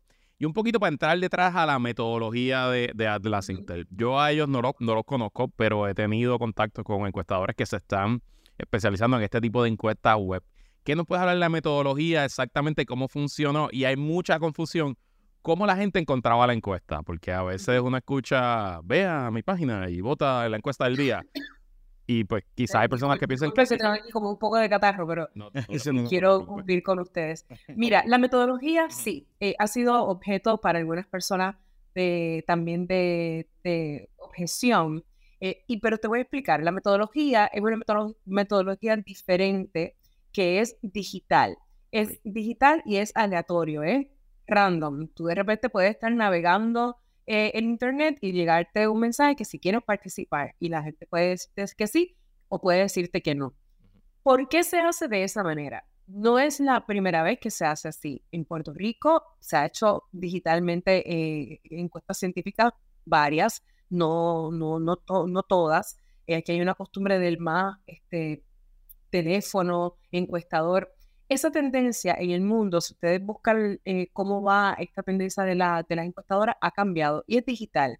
Es como yo estaba ayer hablando con, eh, con, con Aníbal Vega Borges, que estaba ob- objetando el- la, la encuesta. Yo le decía, bueno, es que la realidad es que ya las encuestas no se hacen en el parking de un supermercado y al lado, tú sabes, de, de un puesto de, de limonada. O sea, esto se hace digitalmente porque la gente está metida en lo digital. Y tú, y tenía varias cosas. Si tú, tú tenías que identificarte inicialmente como PRP, como popular o como otros. Y dependiendo de dónde eh, caía, pues entonces te saltaba esas preguntas. Hay una ventaja muy grande de la metodología digital y es que la gente tiende a rehuirla menos. Eh, por ejemplo, si aquí viene una persona a mi casa, knock knock, a hacerme unas preguntas, pues yo quizás no le voy a abrir la puerta, quizás no tengo el tiempo, quizás le pregunto que si tengo 10 minutos no, no, no, no puedo. eh, y telefónicamente también. Siempre te cogen en el peor momento, en el momento indicado, menos indicado para contestar preguntas. Y en, en este digital te permite hacerlo, tenerlo ahí y no tener la intervención de un entrevistador. ¿Por qué? Porque cada vez más estamos notando que los entrevistadores y los entrevistados se influencian, ya sea porque le da vergüencita declararse ante alguien eh, o porque se sienten que están dirigidos en una, en una pregunta en específico. Así que esta encuesta te da la oportunidad de hacerla a tu paso, eh, mientras, ¿verdad? Este, anónimo, totalmente anónimo y, y listo, y listo. Eh, y eso es eh, cada vez más confiable. Mucha gente también ha dicho, como, y me dijo Aníbal Vega Borges también, esos elementos de no confío, que eso tenía un problema, representaba un problema para, la, para, para el grupo de mayor edad. Y tengo que decirle, para la sorpresa de muchos, la gente de mayor edad está cada vez más metida en la computadora y en los celulares porque tienen más tiempo libre. Es. Eso es, no eso es que- definitivo. no Están que decir- Son facebookeros, son Facebook. cuán adelantado está Y de nuevo, lo que yo le digo a todo el mundo, aunque no todas las personas mayores de 80 años usen el Internet, un buen número de personas mayores de 80 años lo usan y el encuesta- Claro. lo usan y el encuestador lo encontró y, y lo puso. Y te pregunto, ¿la persona que contestaba la pregunta recibía algo a cambio? A veces regalan gift No. cards, ese- no, No, no. nada. No, absolutamente no. Solamente contestaba. Importante. Este, esta- este método que, es- que utiliza Atlas Intel es bien a base de algoritmos. Por lo tanto, va específicamente buscando mujeres y hombres en distritos senatoriales específicos. Para que una encuesta sea válida en Puerto Rico, tú tienes que tener, por los ocho distritos senatoriales, tú tienes que tener entre un 10 y un 12 del total de las personas entrevistadas en esos distritos. Y así se marcó, así se marcó específicamente este, este método y fue entre 12, 10, eh, que todo el mundo ha eh, eh. Eh, opinado que eso la valida como un buen modo de calibración de encuesta. Buenísimo. Bueno, pues pasando del- de la muestra y la técnica detrás de, de la encuesta. ¿Cómo ha sido el resultado en Noticel, en Chile, en todo? Ah, pues- ¿Verdad? Fue, fue una buena idea de negocio invertir en esta encuesta. ¿Cómo, cómo, cómo? Totalmente. Totalmente. Mira, hay, hay varias cosas que, que a nosotros nos han eh, llamado la atención y es que, por ejemplo, en los primeros días nadie estaba atacando la encuesta, nadie atacó lo, ni, ni los números ni los resultados. Un poco el grupo de Jennifer no se sintió muy eh, eh, representada con, ese, con esa menor eh, acogida que tiene dentro de, de la base PNP pero no, nadie, nadie se atrevió a, a como a, a luchar, la verdad. Una cosa bien importante que nosotros hicimos en esta encuesta, que no lo hace ninguna encuesta en Puerto Rico, y eso yo se lo garantizo, es que esta encuesta se publicó tal como llegó del encuestador. Aquí no hubo preguntas que decidimos no publicar, aquí no hubo resultados que no decidimos, que decidimos no publicar, aquí se publicó absolutamente todo, todo, todo. Lo bueno, lo malo, lo que le guste a la gente, lo que no le guste. Eh, Mm. Y tenemos, en gran, en verdad, ahí tenemos, tengo que decirte que tenemos una gran prueba eh, en, en eso, en términos de, de la reacción que tuvo el gobernador Pierluisi cuando vio que tenía buena acogida en su grupo y al otro día que ganaba, pero que la gente lo consideraba arrogante y, e insensible. Bueno, pues ahí hay cosas que no podemos ocultar, ¿verdad? Y no se iban a ocultar. Eh, del mismo modo, Jennifer González, que tenía un poco eh, menos de, de, de acogida dentro del PNP, pues tenía unos atributos que le hacían eh, más favorecedoras que Pedro Pierluisi, pero le llegó el de, la, de lealtad. O sea, hay cosas que no podemos evitar y las preguntas están ahí y se publicaron exactamente como se hicieron y como calibraron. La, la, mm, o sea, cuando ustedes publican los resultados con la pregunta arriba, esa es la misma pregunta que le hicieron a la... Esa es la misma pregunta. Ok, La misma pregunta que le llegó digitalmente al encuestado. ok.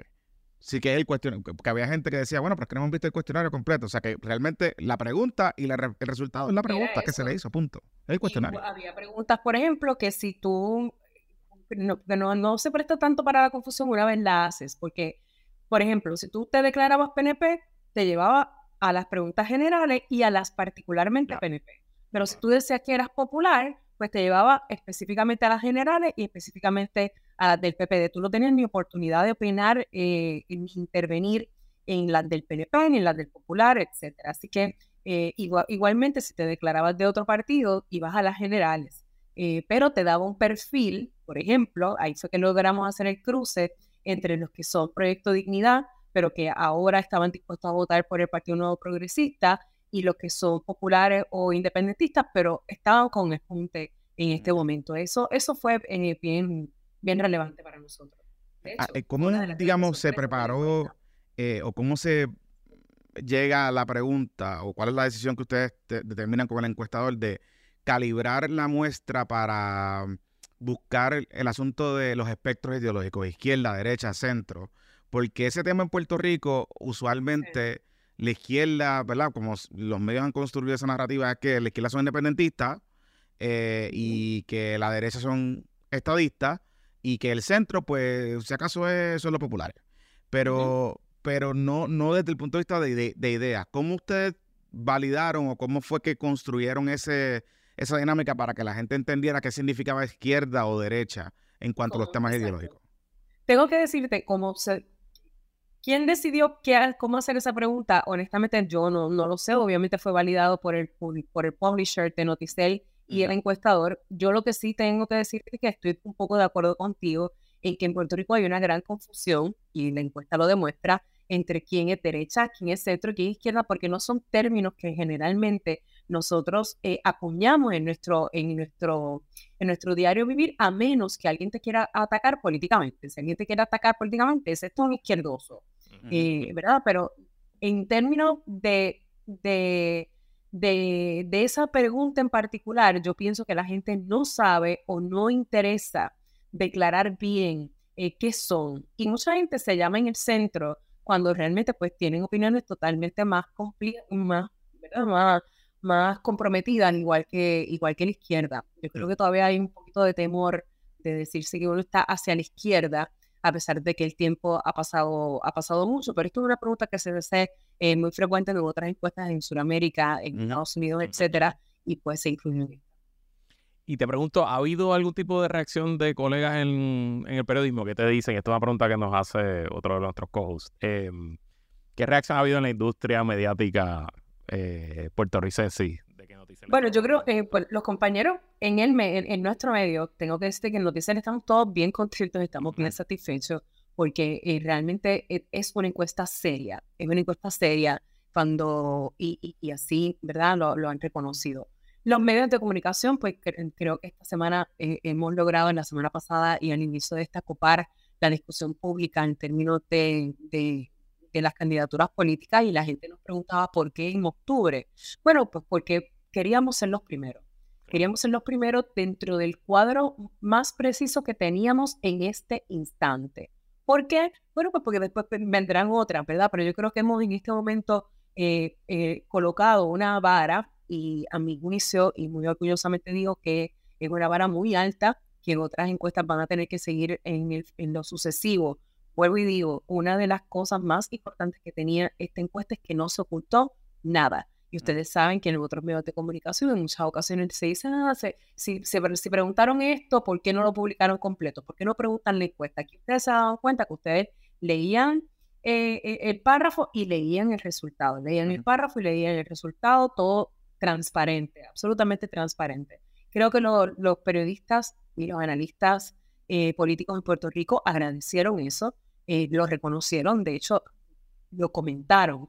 Eh, es la primera vez que nos publican una encuesta tal cual fue, y que no nos ocultan eh, preguntas ni resultados. Yo creo que eh, hay gente que está muy contenta con la encuesta, hay gente que no lo está, pero es precisamente por eso, porque no nos prestamos para nada y fue simplemente lo que la gente contestó, la gente recibió. Y yo creo que, y de hecho le agradezco a los colegas que, que la habían estado compartiendo y discutiendo, incluyéndolo a ustedes, eh, porque yo creo que tenemos que, que, que tenemos que romper, ustedes que están siempre puestos para el problema, eh, yo creo que, nos, que todos tenemos que romper con lo que ya tenemos, con lo que estamos acostumbrados, a que la palabra de Dios está en la encuesta, tal día, tal hora. Y yo creo que ahora hay, un- hay una competencia y esto va a seguir, de hecho. Claro. Esa iba a ser mi pregunta. O sea, que esta no es la primera encuesta. Esta no es la última Esta no encuesta. es la primera encuesta. Ni esta Ok. última. Ok. Y, y te pregunto, ¿cómo los resultados de la encuesta, más allá de PNP, PPD, Victoria, lo que está pasando en los partidos, en general, las contestaciones sobre prioridades del país, este, como la, la situación personal de las personas, ¿cómo eso informa tu rol como periodista y como, como directora en jefa de- del medio? ¿Por dónde va a noticiar después de esta encuesta? Claro, mira, en la, la encuesta, estas encuestas que muy ya trilladamente los políticos dicen que son herramientas de trabajo, pues yo espero que lo sean. Yo espero que lo sean porque eh, cuando hablan de las prioridades del país, yo creo que están bien claras cuáles son sus molestias, cuáles son las cosas que ellos quieren.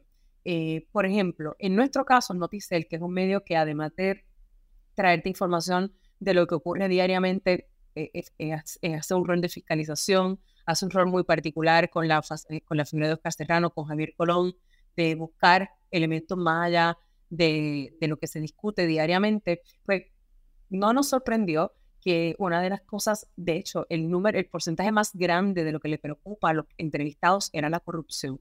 Mm. Obviamente después viene la economía, etcétera, pero el hecho de que a la gente le preocupe tanto la corrupción nos valida a nosotros como medio de que tenemos que continuar haciendo ese, ese trabajo. También al preocuparles tanto la economía y la libertad de empresa, etcétera, pues tenemos que fortalecer entonces nuestros, nuestras áreas de economía en la cobertura eh, diaria y darnos cuenta de que, por ejemplo, eh, somos un medio diferente a nivel de que a la gente no le preocupa eh, los temas Maripili, los temas Alaya, eh, no, no, les, no les preocupa, eso quizá les divierte, pero no les preocupa. Ujú. Algo que me llamó mucho la atención, y vuelvo a pedir disculpas, Sí, no me preocupa. No se preocupe. ay Dios mío, este, los temas más liberales, más conservadores, tuvieron un rol bien importante en dimos Y que, y que quizás también para, para los medios de comunicación eh, y los periodistas, ¿verdad? Eh, y lo- nosotros lo hemos hablado aquí en varias ocasiones, el tema de que a veces pensamos con ciertos temas porque vemos que en Twitter están peleando eh, porque por un hot take entre Israel y Palestina y, y cualquier otra cosa que pueda estar pasando al momento. Y de momento los medios caen en esa dinámica, no todos, porque debo reconocer que Noticias nunca ha sido así, eh, pero eh, de momento caen en esa dinámica por, por tratar de coger un poco ese tráfico de esa discusión, pero pierden de perspectiva que realmente la pluralidad de la gente, y esta encuesta lo valida así, no necesariamente esos son los temas. No necesariamente son los temas que quizás la gente quiere ver más, ¿verdad? Eh, o que les preocupa de los medios de comunicación. Me sorprendió mucho, Jonathan y Luis, y los que nos están escuchando, mirando, Mm. eh, la, lo importante, porque aquí nosotros en los medios tenemos una narrativa con relación a los derechos de la comunidad LGBT Mm. eh, y la defensa de la familia tradicional. Esta encuesta, a mí me llamó mucho la atención que la gente tiene muy pendiente el asunto de, la, de defender la familia tradicional, lo que habla muy, eh, para mí, muy alto de lo cuáles son los valores que, que la gente quiere ver en sus líderes eh, o por lo menos que alegan practicar ellos, ¿verdad? Porque una cosa, ¿verdad? La- hay que ver, hay que mirar la sinceridad con la que la gente contesta esas preguntas. Eh, pero esa, esa, eso me llamó mucho la atención. Para los PNP, por ejemplo, es más importante defender la libertad, o sea, la familia tradicional que la estabilidad Ajá. en términos numéricos. Eh, eh, Claro. Eso es sorprendente para mí, eh, muy sorprendente. Y a la misma vez marca eh, la, la razón por la cual el coqueteo del PNP con dignidad es tan grande. Y te sorprendió, por lo menos a mí me sorprendió muchísimo, los números de la alianza. Mm. Era la alianza, ¿De el PP, la alianza. La alianza, ¿verdad? El PIB, La victoria, lo que sea que vaya a La pasar. esperamos, pero no, todavía no hay un, no hay un, un resultado. Eh, nosotros en nuestro análisis del, del episodio anterior, esencialmente atribuimos a que a esa alianza le falta un ingrediente para que cuaje, que se llama Alexandra Lugaro, ¿verdad? Yo no sé si quiere, cómo quiere pasarle el rol. Sí, de bueno, le hace falta, ¿cómo lo hay que, estar, hay, hay que estar bien claro de que Alexandra Lugaro ya no está en el panorama, Ujú. pero también que la alianza y, y Mo- y Victoria Ciudadana tienen personalidades que yo, para mí pueden competir contra, esa, contra ese rockstar sismo que yo le decía que tenía Alexandra Lugaro. Lo que pasa es que no se ha concretado. O sea, al momento de esta encuesta, que es octubre 8 hasta el 12, todavía hay una especie de misterio que Mm. mantiene sus líderes con relación a quiénes van a ser los candidatos, a cómo lo van a hacer, a cómo es que lo van a hacer sin violar la ley. Y la gente pues no lo tiene muy pendiente. O sea, la gente lo tiene ahí, pero no lo tiene como una posibilidad tan clara como que Pedro Pierluisi va a estar en una, en una primaria contra Jennifer González y que Jesús Manuel Ortiz se va a, a medir con por lo menos tres de los que estaban en, esa, en esas cinco posibilidades. No, no hay algo concreto, por lo tanto la gente quizás ese número como que dijo, pues vamos a dejarlo ahí. De hecho, Proyecto Dignidad le pasa lo mismo. Eh, al Wow. momento de la encuesta, eh, eh, había salido Javier Jiménez como que iba a ser candidato a la gobernación, César Vázquez se había retirado y todavía no había presentado como presentó eh, ayer a Ganora eh, la candidatura a, a la, a, la, a la posición. Yo, de manera que yo creo que en la medida en que se van eh, concretando, se van oficializando candidaturas, pues esto, esto va a cambiar, estos números van a cambiar. Y definitivamente creo que también tiene un impacto en los candidatos, en los candidatos que no tienen eh, alternativas para hacer este tipo de encuestas. Yo creo que vieron en esta encuesta en sus posibilidades mayormente. de- la, la mm, particularidad de, mm, digamos, como era aleatoria y, y esa muestra le iban buscando a través de algoritmos y, y algunas dinámicas que tiene la, la compañía a través de su metodología, había, que, que tú sepas, había una manera de rechazar, o sea, de cómo eh, validar o rechazar personas, ¿verdad? De ese pool, de, ese, de esa muestra que, que seleccionaron.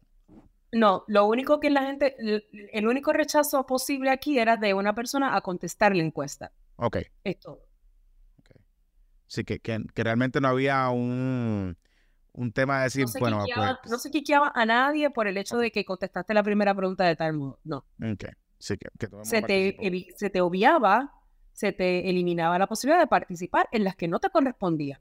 Ok, ¿Qué cosas se- no se preguntaron que te hubiese gustado que se preguntaran? Mira, eh, eh, eh, como es tan temprano todavía, o sea, falta, falta, faltan ocho meses para, para realmente para la celebra- celebración de, de la primaria, pues a mí me hubiera encantado ver cosas como Pablo José contra cualquiera de los que están en el, en el PNP mencionados para comisaría reciente. Me hubiera gustado eh, ver eso.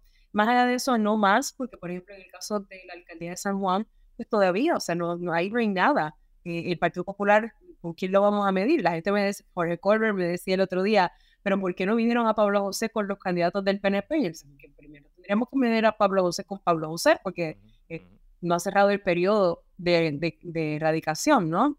Así que eh, eso llegará en su momento. Recuerda también que estas encuestas son encuestas, eh, son herramientas que requieren de una inversión económica bastante importante. Yo creo que en la medida en que va acercándose el tiempo, pues vamos a seguir invirtiendo en conocer más cosas. Pero me parece que, que en este momento una pregunta que a mí me hubiera gustado eh, ver es, y lo confieso, es la aprobación que tiene dentro del PNP el asunto de los delegados eh, congresionales. Me hubiera encantado tener una posición, una ambición sobre eso, porque los PNP están muy divididos en cuanto se apoyan a eso o no. Ustedes saben que se aprobó esa ley, pero esa, eh, eh, la gente defiende como que es una ley, sí, pero esta ley se aprobó después de otra, después de otra, no era la intención que esto fuera así. Y ya sabemos en la historial, el historial que han tenido los delegados congresionales y el papelón que a mi juicio han estado eh, realizando. Me hubiera gustado tener esa pregunta dentro de la PNP, pero me acabas de dar una buena idea para sí. Ahí está. Sí.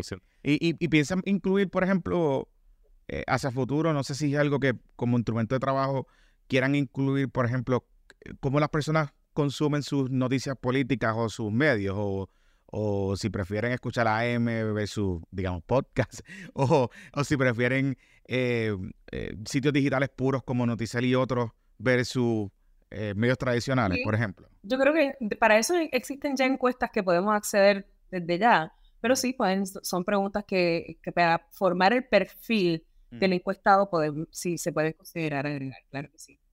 La, la, ya desde el punto de vista de la cobertura, desde la cobertura mediática que ustedes han estado haciendo, ¿qué, qué, qué ustedes digamos, han decidido o están ya con este, con este instrumento de trabajo y estos resultados, han pensado que debe ser esa cobertura de las elecciones del 2024 más allá de pues las peleas, el canam, este, que si el nombre de, los, de los gemelos de Diego o no, o sea, ¿qué, cosas ustedes piensan que se debería incluir más o, que les gustaría ver más eh, en esa cobertura eh, ya ahora con este instrumento de trabajo que, la, que se sabe por dónde es que va eh, la dinámica o el interés de las personas, por, ejemplo. Yo creo que con, con, el resultado de la encuesta, eh, no solamente los políticos se deben sentar a leerla, ¿verdad? Y a, y a estudiarla, pero nosotros como grupo editorial también, porque entonces ya tenemos un cuadro bien claro de cuáles son los temas que le interesan a los puertorriqueños, cuáles son los temas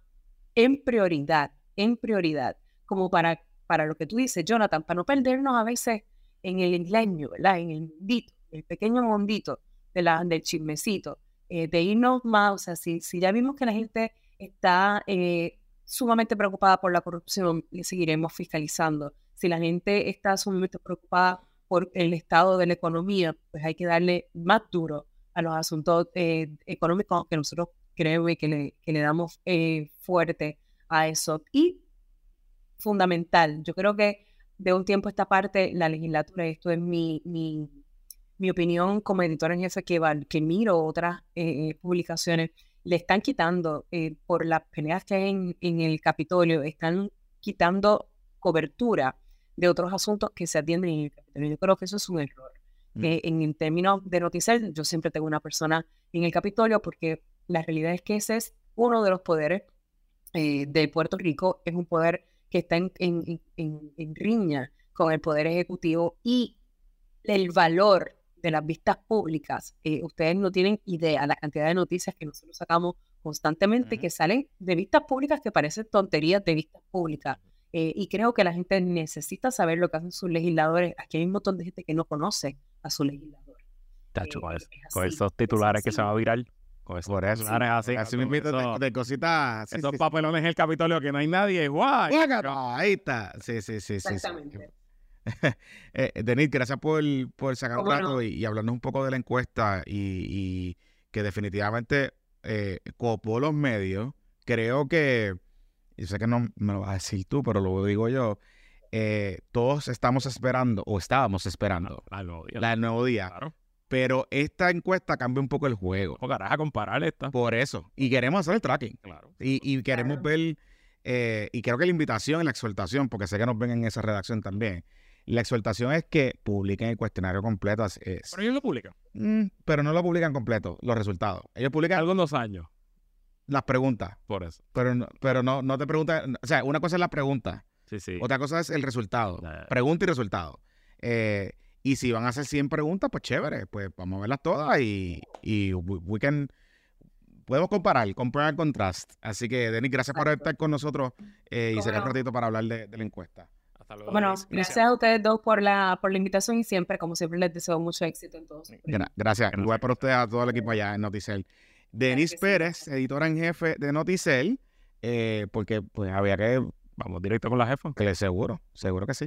Este PPP es traído por nuestra nueva patroncita. No es por eso un blog, no por eso un blog, no es por eso un blog. No es Person Blog. Y esto es una patroncita que algunos de esos servicios tú los puedes coger, otros de los servicios tú ¿Cuál los es? puedes coger porque estoy hablando de pestañazo salón. Oye, Ah, habla- espérate, espérate, espérate. Dime. Qué bueno que, qué bueno que Ajá. pestañazo. Ajá.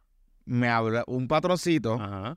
Fue a Fue a pestañazo y le fue cabrón. Le fue brutal. Me dice que es un servicio brutal, que está de show, que vuelve. Mira, Pestañazo está aquí cerquita de nosotros, Sí. ubicado entre Condado y Santurce, con estacionamiento gratis, que eso es raro en esta zona, Sí. estacionamiento gratis. Pestañazo ofrece un oasis de bellezas para damas y caballeros, incluye todo tipo de servicio de cabello, maquillaje, microblading, extensiones de, pe- de pestañas, remoción de tatuajes, remoción de verrugas, cursos certificados en extensiones de pestañas, o sea que puedes ir allí a aprender para que tú entonces vayas a emprender. Y escuchen esto, Obviamente usted, caballero que nos escucha, si usted quiere ir, vaya, ya escucharon el testimonio del patroncito, pero también tienen certificados de regalo disponibles. Si usted quiere ir acumulando puntos, ya toca por ahí la Navidad, hay que ir pensando cómo uno va llenando esa lista de regalos, pues considere un certificado de regalo del Pestañazo Salon and Beauty Atelier, que es perfecto para sorprender a esa persona especial con una experiencia de belleza única. Su dueña, nuestra patroncita Erika Torres, tiene más de 20 años de experiencias en salones, en salones de renombre. Contáctalos vía Instagram, Facebook o al 787-635-1099. 635-1099. Tu transformación te espera en Pestañazo Salon and Beauty Atelier. Y este PPP Extra es traído por nuestro gran amigo de TaxLeg LLC, la licenciada Ibelis Quiñones y su esposo, el CPA Iván Canaval. Ofrecen servicios de asesoría en recursos humanos y asesoría legal y contributiva. También incluyen todo tipo de trámites de exención bajo la nueva ley de incentivos contributivos. Comunícate con la licenciada Ibelis Quiñones al 787-313-2323, 313-2323 o envía un correo electrónico a quinonesocasiolo.gmail.com. Mira, me están aquí jodiendo en el chat este de los cojos. No cojo, la vitamina D está bien, carajo. Digo, yo, o sea, que yo vaya a jugar golf, Ajá. yo me protejo. Es que estamos hablando antes de comenzar a grabar Yo no cojo sol, no. que Jonathan no puede coger sol. Yo detesto el sol. O sea, ese, ese cuti, el cuti, no, claro que no. o sea, la vida, la vida es complicada. Ya, nosotros, ya yo pasé los 40. Sí, más sí, los sí. Y todavía, y todavía, y como yo no tengo todavía necesidad de ponerme votos, sin esas cosas, Exacto. pues no. Mientras menos tenga que hacerlo, Correcto. pues en verdad yo le tengo miedo a la puya, eso. Bien. Pero, pero, mientras menos lo tenga que hacer, porque esas frentes se ven a. Ustedes saben de quién estoy hablando. De, de quiénes estoy hablando. Anyway, esa es la moda ahora. Mira, ya para finalizar, eh, hay un tremendo chisme en el mundo del entretenimiento y el espectáculo. Nosotros esta semana sacamos un bizcochito report. Pero tremendo chisme. tremendo. Esto es, chisme. esto es YouTube Wars. No es Noticiero Wars. Esto es YouTube Sí, Wars. sí. Por eso, eso es lo que se sabe. Ajá. Pero lo que no se sabe, los del bizcochito lo saben.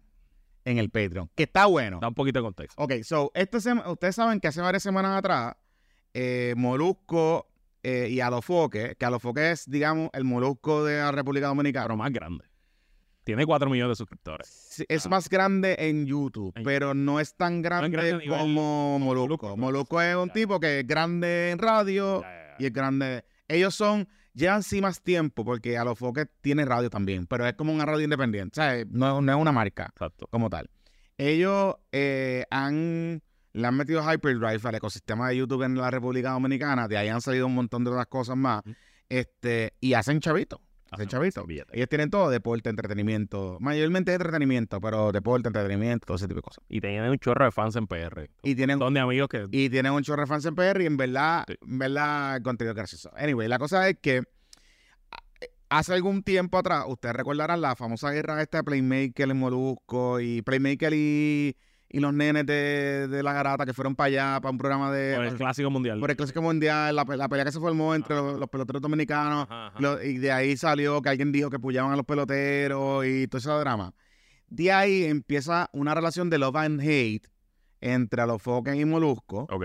que termina en un anuncio que ellos hacen en conjunto para un evento que se va a celebrar, que se va a celebrar en el Madison Square Garden, Casina. Casino.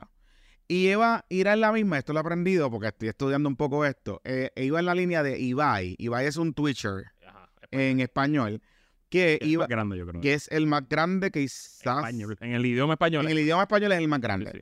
Y él hace un evento que llaman su tercera edición de, básicamente él pone a pelear podcasters. Ajá, ajá. Él es como Barstool, que pone a pelear gente, hace un evento bien cabrón, y es un evento que es peleas de boxeo, conciertos, eh, Y una liga soccer también. y tiene una liga de soccer con el de, con el ex de Shakira, con el de Shaki, con el de Shaki. Ajá. Kings, de Kingsley que se llama. Exacto. Este, y todo, montan todo este evento, que es un streaming bien largo, y eso se, se streamea, se tuchea, todo ese tipo de cosas. Eso lo hacen en estadios gigantes, meten 80 mil, 100 mil personas. En el último estuvo Zuna. Es un evento cabrón. Estos eventos cuestan un montón de dinero, porque aunque usted lleve, en el caso de Ibai, pues lo que pones a pelear a la gente allí borracha, pero la realidad es que tienes que pagar la usura, tienes que pagarle a los artistas, que eh, tienes que pagar la arena. seguro, o sea, esas todo, cosas. Claro. Y muchos de esos gastos son por adelantado. Exacto. Para que tienes que tener cap- Ca- cachito. cascajo. Cachito. Que a los Fokker le pague, YouTube le pague 100 mil al mes, yo no sé cuánto le paga, y a Molusco le pague 50 al mes. De todos modos, eso no es suficiente, probablemente para salvar el Bison. Exacto. Recuerden, la, el Madison Square Garden no es la arena más famosa del mundo por nada. Es una de las arenas más caras para producir eventos. En Y- la, de las más caras del Eh, eh, las ciudades más caras del mundo. Y además de que es una de las arenas más caras para producir eventos, a la misma vez no es tan grande. El Madison no es una arena de 50 mil personas, es una arena a todo switch de 25. Entonces, eso significa que los boletos son más caros. Así que tú tienes que tener un artista o un evento, ¿verdad? Que, que, que represente y que valga la pena, pues tú pagar la taquilla para ir a ese evento. Este evento tenía, según tengo entendido, un juego de baloncesto entre artistas. Iba a seguir como el modelo de los Ibai. Pero era un juego de básquet, eh, un concierto y un par de cosas más. Como que entrevistas y no sé qué carajo. Así que todo eso eh, iba a pasar. Siguen un poquito como esas ideas que uno tiene con sus panas después de las once y media de la noche, eh, Lo que pasa es que suena un poquito. Lo que pasa es que con algunas fórmulas legales e ilegales. Lo que pasa es que, lo que pasa es que, aunque hay tiraderas de ambos lados, suena un poquito a que realmente a los foques y moluscos se creen que producir un evento de esta magnitud en el Coliseo de Puerto Rico, pues te va a costar lo mismo que producirlo en el Madison Square Garden. Evidentemente no. Y evidentemente no entendieron la, la- no hicieron la asignación que tenían En que el hacer. Coliseo de Puerto Rico, Molusco tiene crédito. Entonces, lo que- En Madison Square Garden probablemente no. Por eso. Y en el Madison Square Garden, el- el- los suplidores para montar la tarima en el Madison Square Garden cuestan dos, tres veces más que lo que Ah. cuestan el suplidor en Puerto Rico, por ejemplo. Ah, Así que esta semana ah, empezó otra guerra que lleva todavía porque están tirándose de lado a lado. A los foques sale en su portal, en sus redes, diciendo que Molusco se quitó del evento. Ok. Se quitó del evento, no sé qué carajo, y empezaron para allá, para aquí, para allá.